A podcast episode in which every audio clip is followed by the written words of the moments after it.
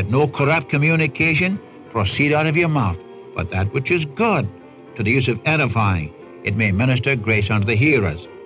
Grieve not the Holy Spirit of God, whereby you are sealed until the day of redemption. Be ye kind one to another, tender hearted, forgiving one another, even as God for Christ's sake hath forgiven you. Therefore be ye followers of God as dear children. Welcome to the Unchanging Word Bible Study. Our teacher is Dr. John G. Mitchell, a man who was faithful in teaching the Word of God for more than 60 years throughout the Northwest. Dr. John G. Mitchell often asked a question that is still inscribed on the library wall on the campus of Multnomah University. He asked it of every class and challenged every student with it. Don't you folks ever read your Bibles? It is quite evident that he did. Dr. Mitchell once forgot his Bible in his office when he arrived to teach a graduate level class on the Minor Prophets. Without a pause, he quoted the scripture for the day, word for word, from memory. Dr. Mitchell knew his Bible. Many were blessed by his Bible teaching, and today we invite you to share in those blessings by listening to the Unchanging Word Bible Study. The name of our study, The Unchanging Word, highlights the fact that God's Word has not changed. What God reveals in His written Word was true in the past, is still true today, and will be true tomorrow. The truth in God's Word was, is, and always will be true. God never changes. Jesus Christ is the same yesterday, today, and forever. Life begins at Calvary, there my Savior died. He took my place and by His grace came with me to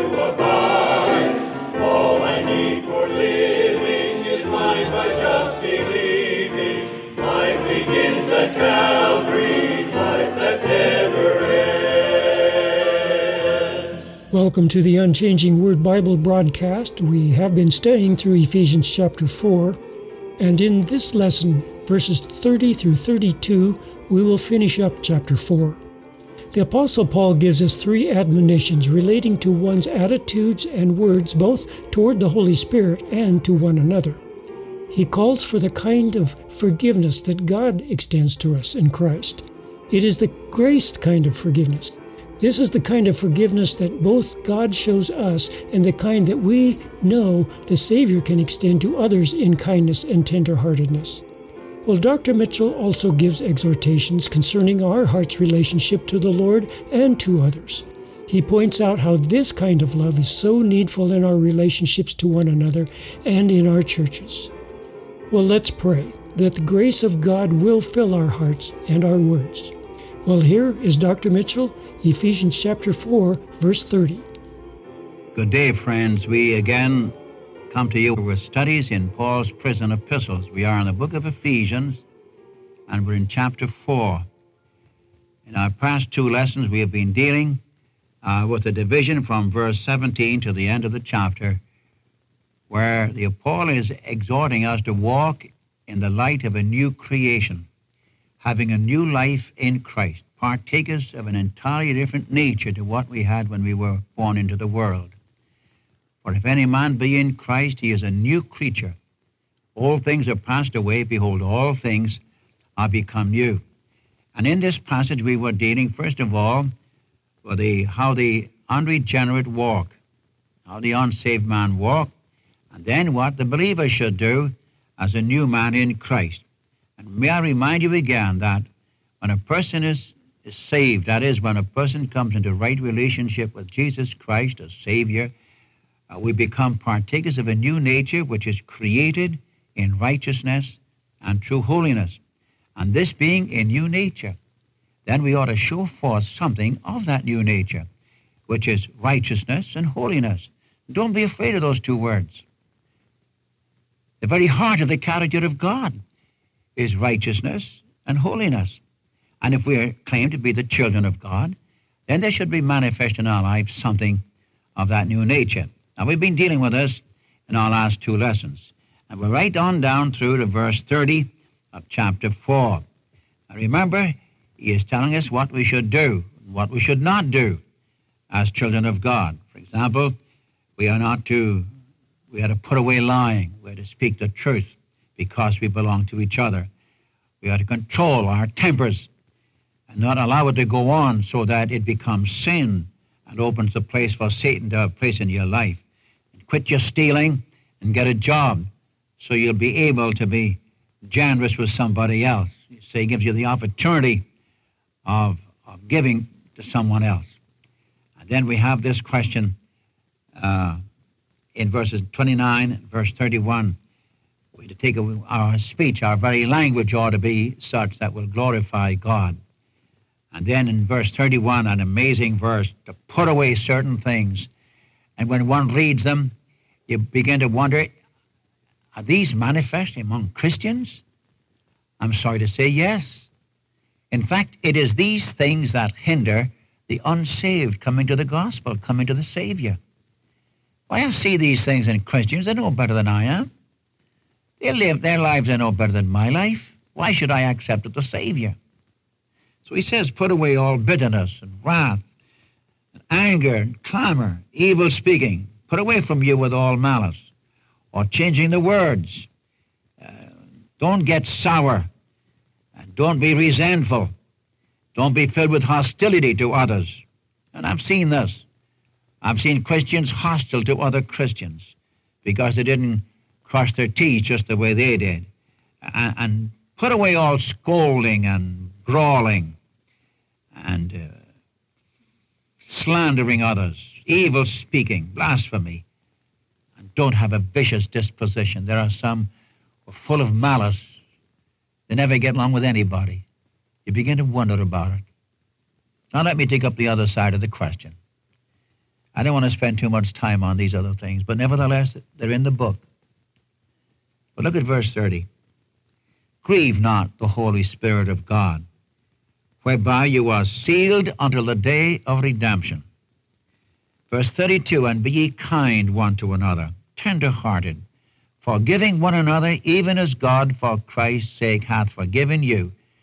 Therefore be ye followers of God as dear children.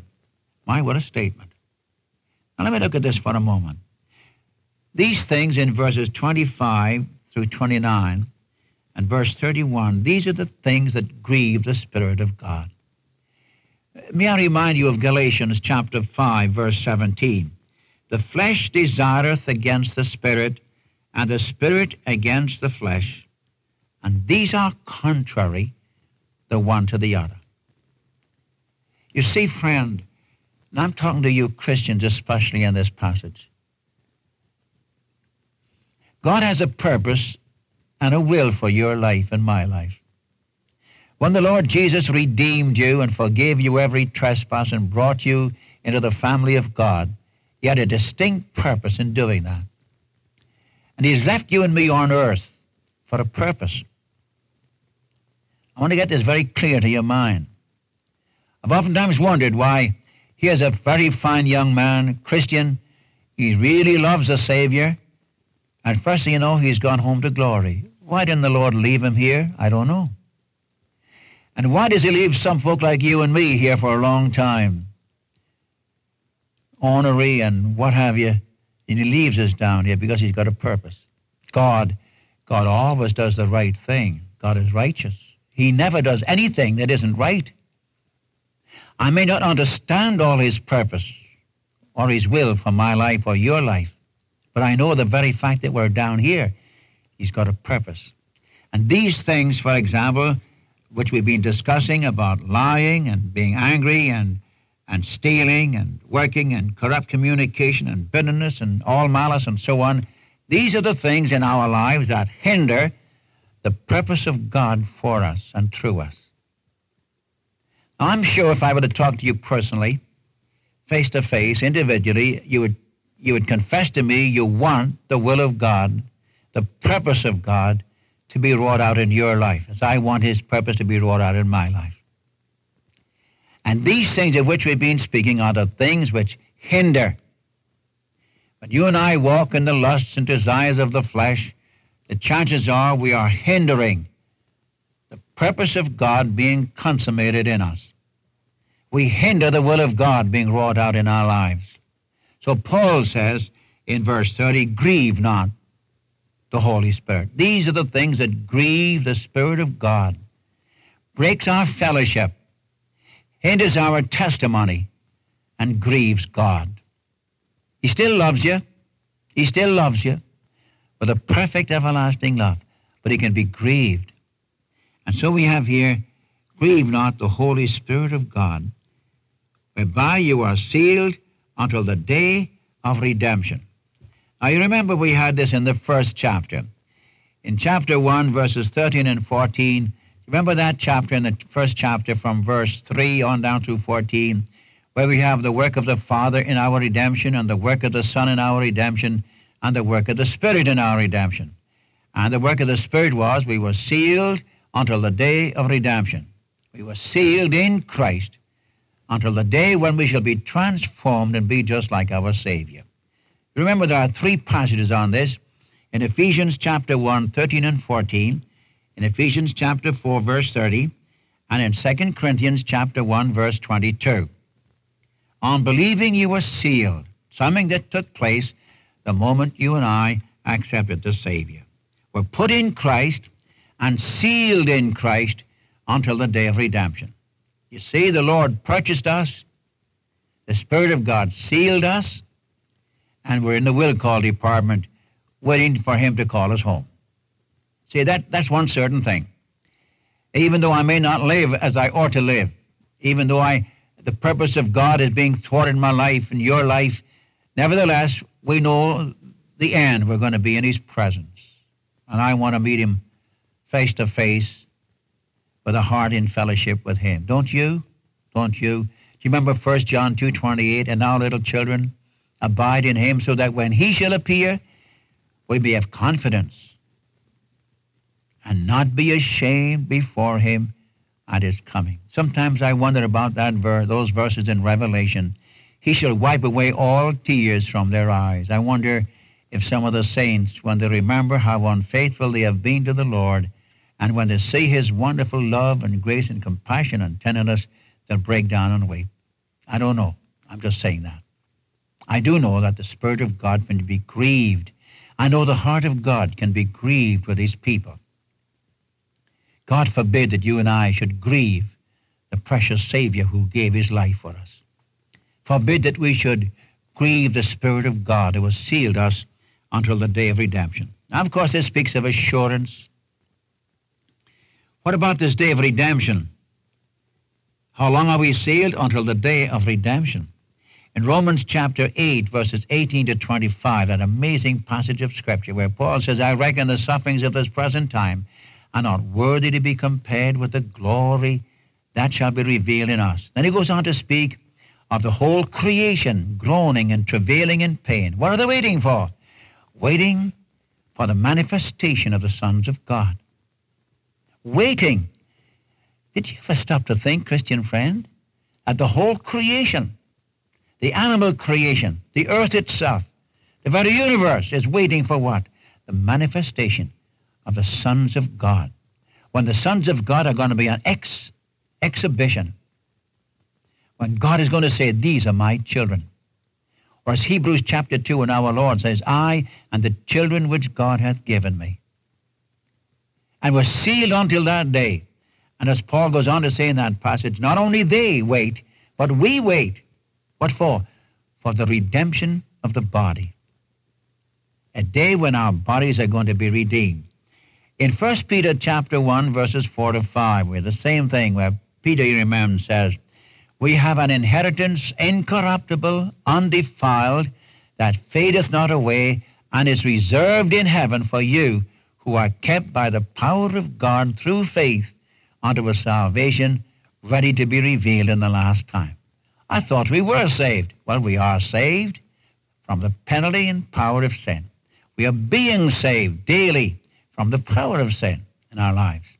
We're going to be saved one of these days from the presence of sin. We're going to go right into the very presence of God when these very bodies, these frail bodies, are going to be changed. You see, I am saved. I am redeemed. But my body in which I live is still not redeemed. It's frail. It has weaknesses, it has failures. If the Lord should tarry, it's going back to dust. But we have hope hope guaranteed by the resurrection of Jesus Christ. And so we are sealed until the day of redemption unto a salvation, as Peter says, a salvation ready to be revealed in the last time. Same thing in Romans chapter 13, verse 11, where Paul says, It is high time to awake out of sleep, for now is our salvation nearer than when we believed. It's high time to throw off the works of darkness and put on the armor of light. We're children of the day, not children of the night. And then in Thessalonians chapter 5, 23 to 24, where Paul makes that amazing statement, Now the God of peace sanctify you wholly. And I pray God, your whole being, spirit, soul, body, be preserved blameless unto the coming of our Lord Jesus Christ. Faithful is he that calleth you, who also will do it. You see, we're being kept by the power of God through faith unto a salvation yet to be revealed in the last time, when these frail bodies of ours are going to be transformed. Now, it's rather remarkable that Paul should put this right here in this passage, which is dealing with the things we should put off. He's been dealing with the life of the unsaved. He's been dealing with the things that break the fellowship of God's people with their Savior. He's been dealing with the things that uh, characterize the old man. And then pleads with us that we're new men and new women in Christ and we're sealed by the Spirit of God until the day of redemption. And because this is true, he asks us not to grieve the Spirit of God. And these things, bitterness, wrath, anger, clamor, evil speaking, malice, corrupt communication, stealing, losing your temper, lying, all these things grieve the Spirit of God. Again, may I say, if I'm talking to any today who are Christians, and you're out of fellowship with the Lord Jesus, and you know it, you don't have to be told this. You know you're out of fellowship with the Lord. Why don't you get down and confess your sin before him? And he's promised us that he will not only forgive you, but will cleanse you and will give you the strength to live for God. Oh, that we Christians, how we rob ourselves of the, of the treasures that God has for us even today. That we can live and enjoy things because of our riches in glory in Christ Jesus. Dear, dear Christian friend, I plead with you today in view of the day in which we live. Uh, don't sit in judgment upon God's people, but examine your own heart. Are you in fellowship with the Lord? It's so easy to judge the other Christian in the light of our conscience, and we shouldn't do that. I, I hope I'm saying just what I ought to say about this. But you know, my heart bleeds for our young people because sometimes these older Christians will damn them and judge them and everything else. I wish you had some compassion and tenderness for them, some understanding of our young people in the day in which we live. I'm telling you, my friend, conditions are such that we need to pray continually for our young people. You fathers and mothers ought not to let a day go by while you pray for your young people, pray for your children. Uh, just surround them with love and understanding and care because they're in a world that would seek at every opportunity to turn them away from the Savior and cause them to live in the lust of the flesh. If I'm talking to many of you young people today and you've strayed away from the Lord, the Lord's just waiting. He still loves you. He still loves you. You come back and confess your sin and start to walk with God. Be a man, be a woman of God. I just suggest this to you because the Spirit of God can be easily grieved. Now, what are the things God wants us to do? Now, let's finish the chapter in verse 32. What are the things that he wants us to do? Now, listen to it. Be ye kind one to another, tender-hearted, forgiving one another, even as God for Christ's sake hath forgiven you. Be ye kind one to another. These are the things, by the way, in this verse that, that delights the heart of God. Do not be rude. See, be kind. Won't cost you anything to be kind, will it? Don't be censorious. Be kind.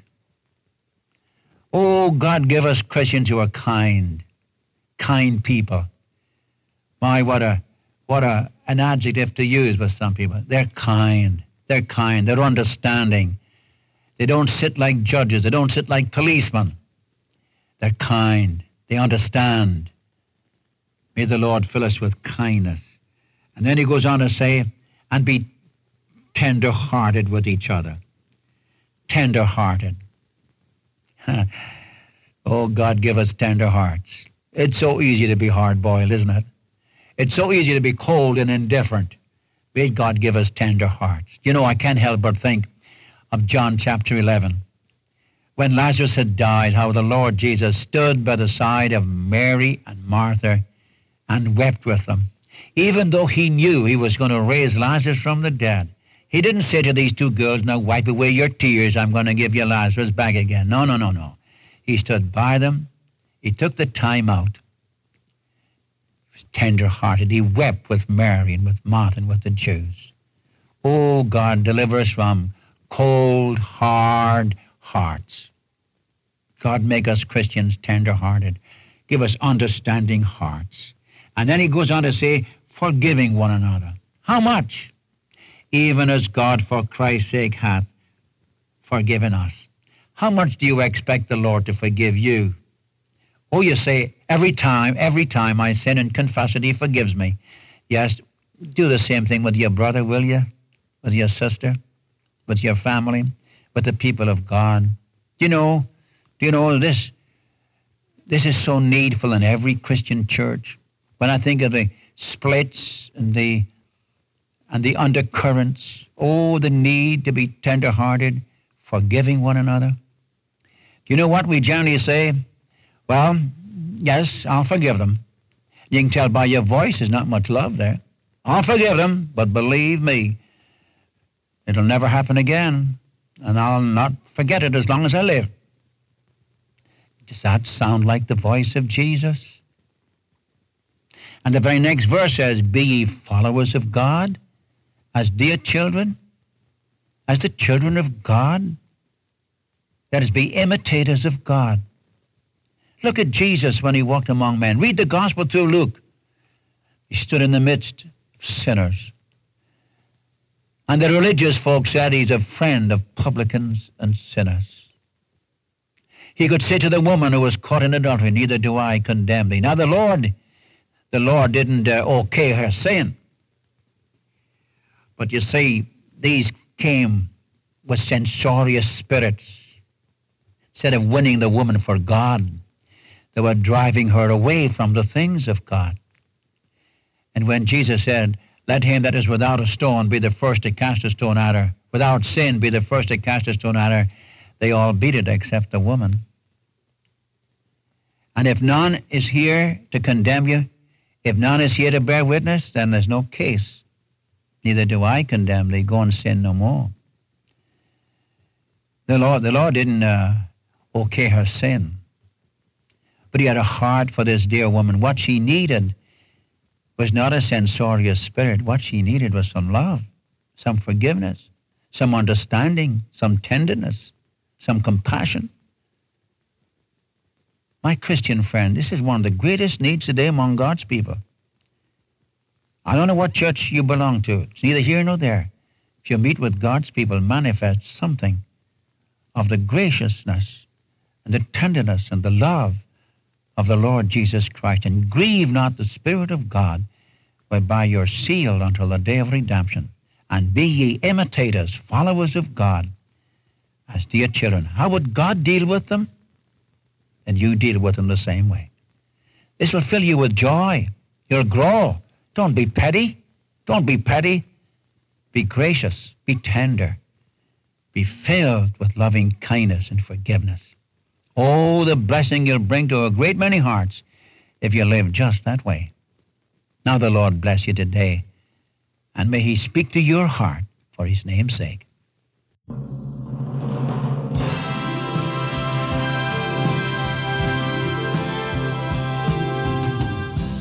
In my darkness, Jesus found me, touched my eyes and made me see, broke since chains that long had bound me, brought me life and liberty. O glorious love of Christ, my Lord divine, that made him stoop to save a soul like mine. Through all my days and then in heaven above.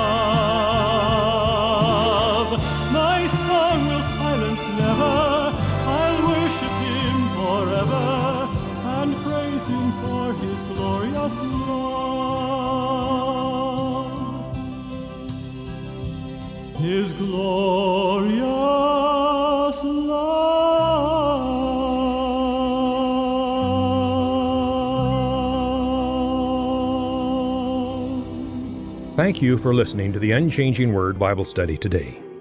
And so until next time, this is the Unchanging Word Bible broadcast.